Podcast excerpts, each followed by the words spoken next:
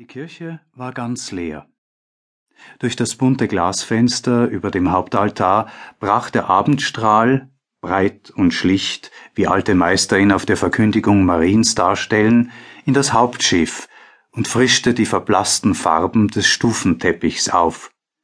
Dann durchschnitt der Lettner mit seinen barocken Holzsäulen den Raum, und jenseits desselben wurde es immer dunkler, und die kleinen, ewigen Lampen blinzelten immer verständnisvoller vor den nachgedunkelten Heiligen.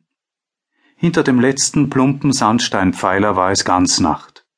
Dort saßen sie, und über den beiden hing ein altes Stationsbild. Das blasse Mädchen drückte ihre lichtbraune Jacke in die dunkelste Ecke der schweren schwarzen Eichenbank.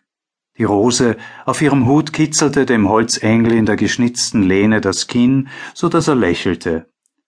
Fritz, der Gymnasiast, hielt die beiden winzigen Hände des Mädchens, welche in zerschlissenen Handschuhen staken, in den seinen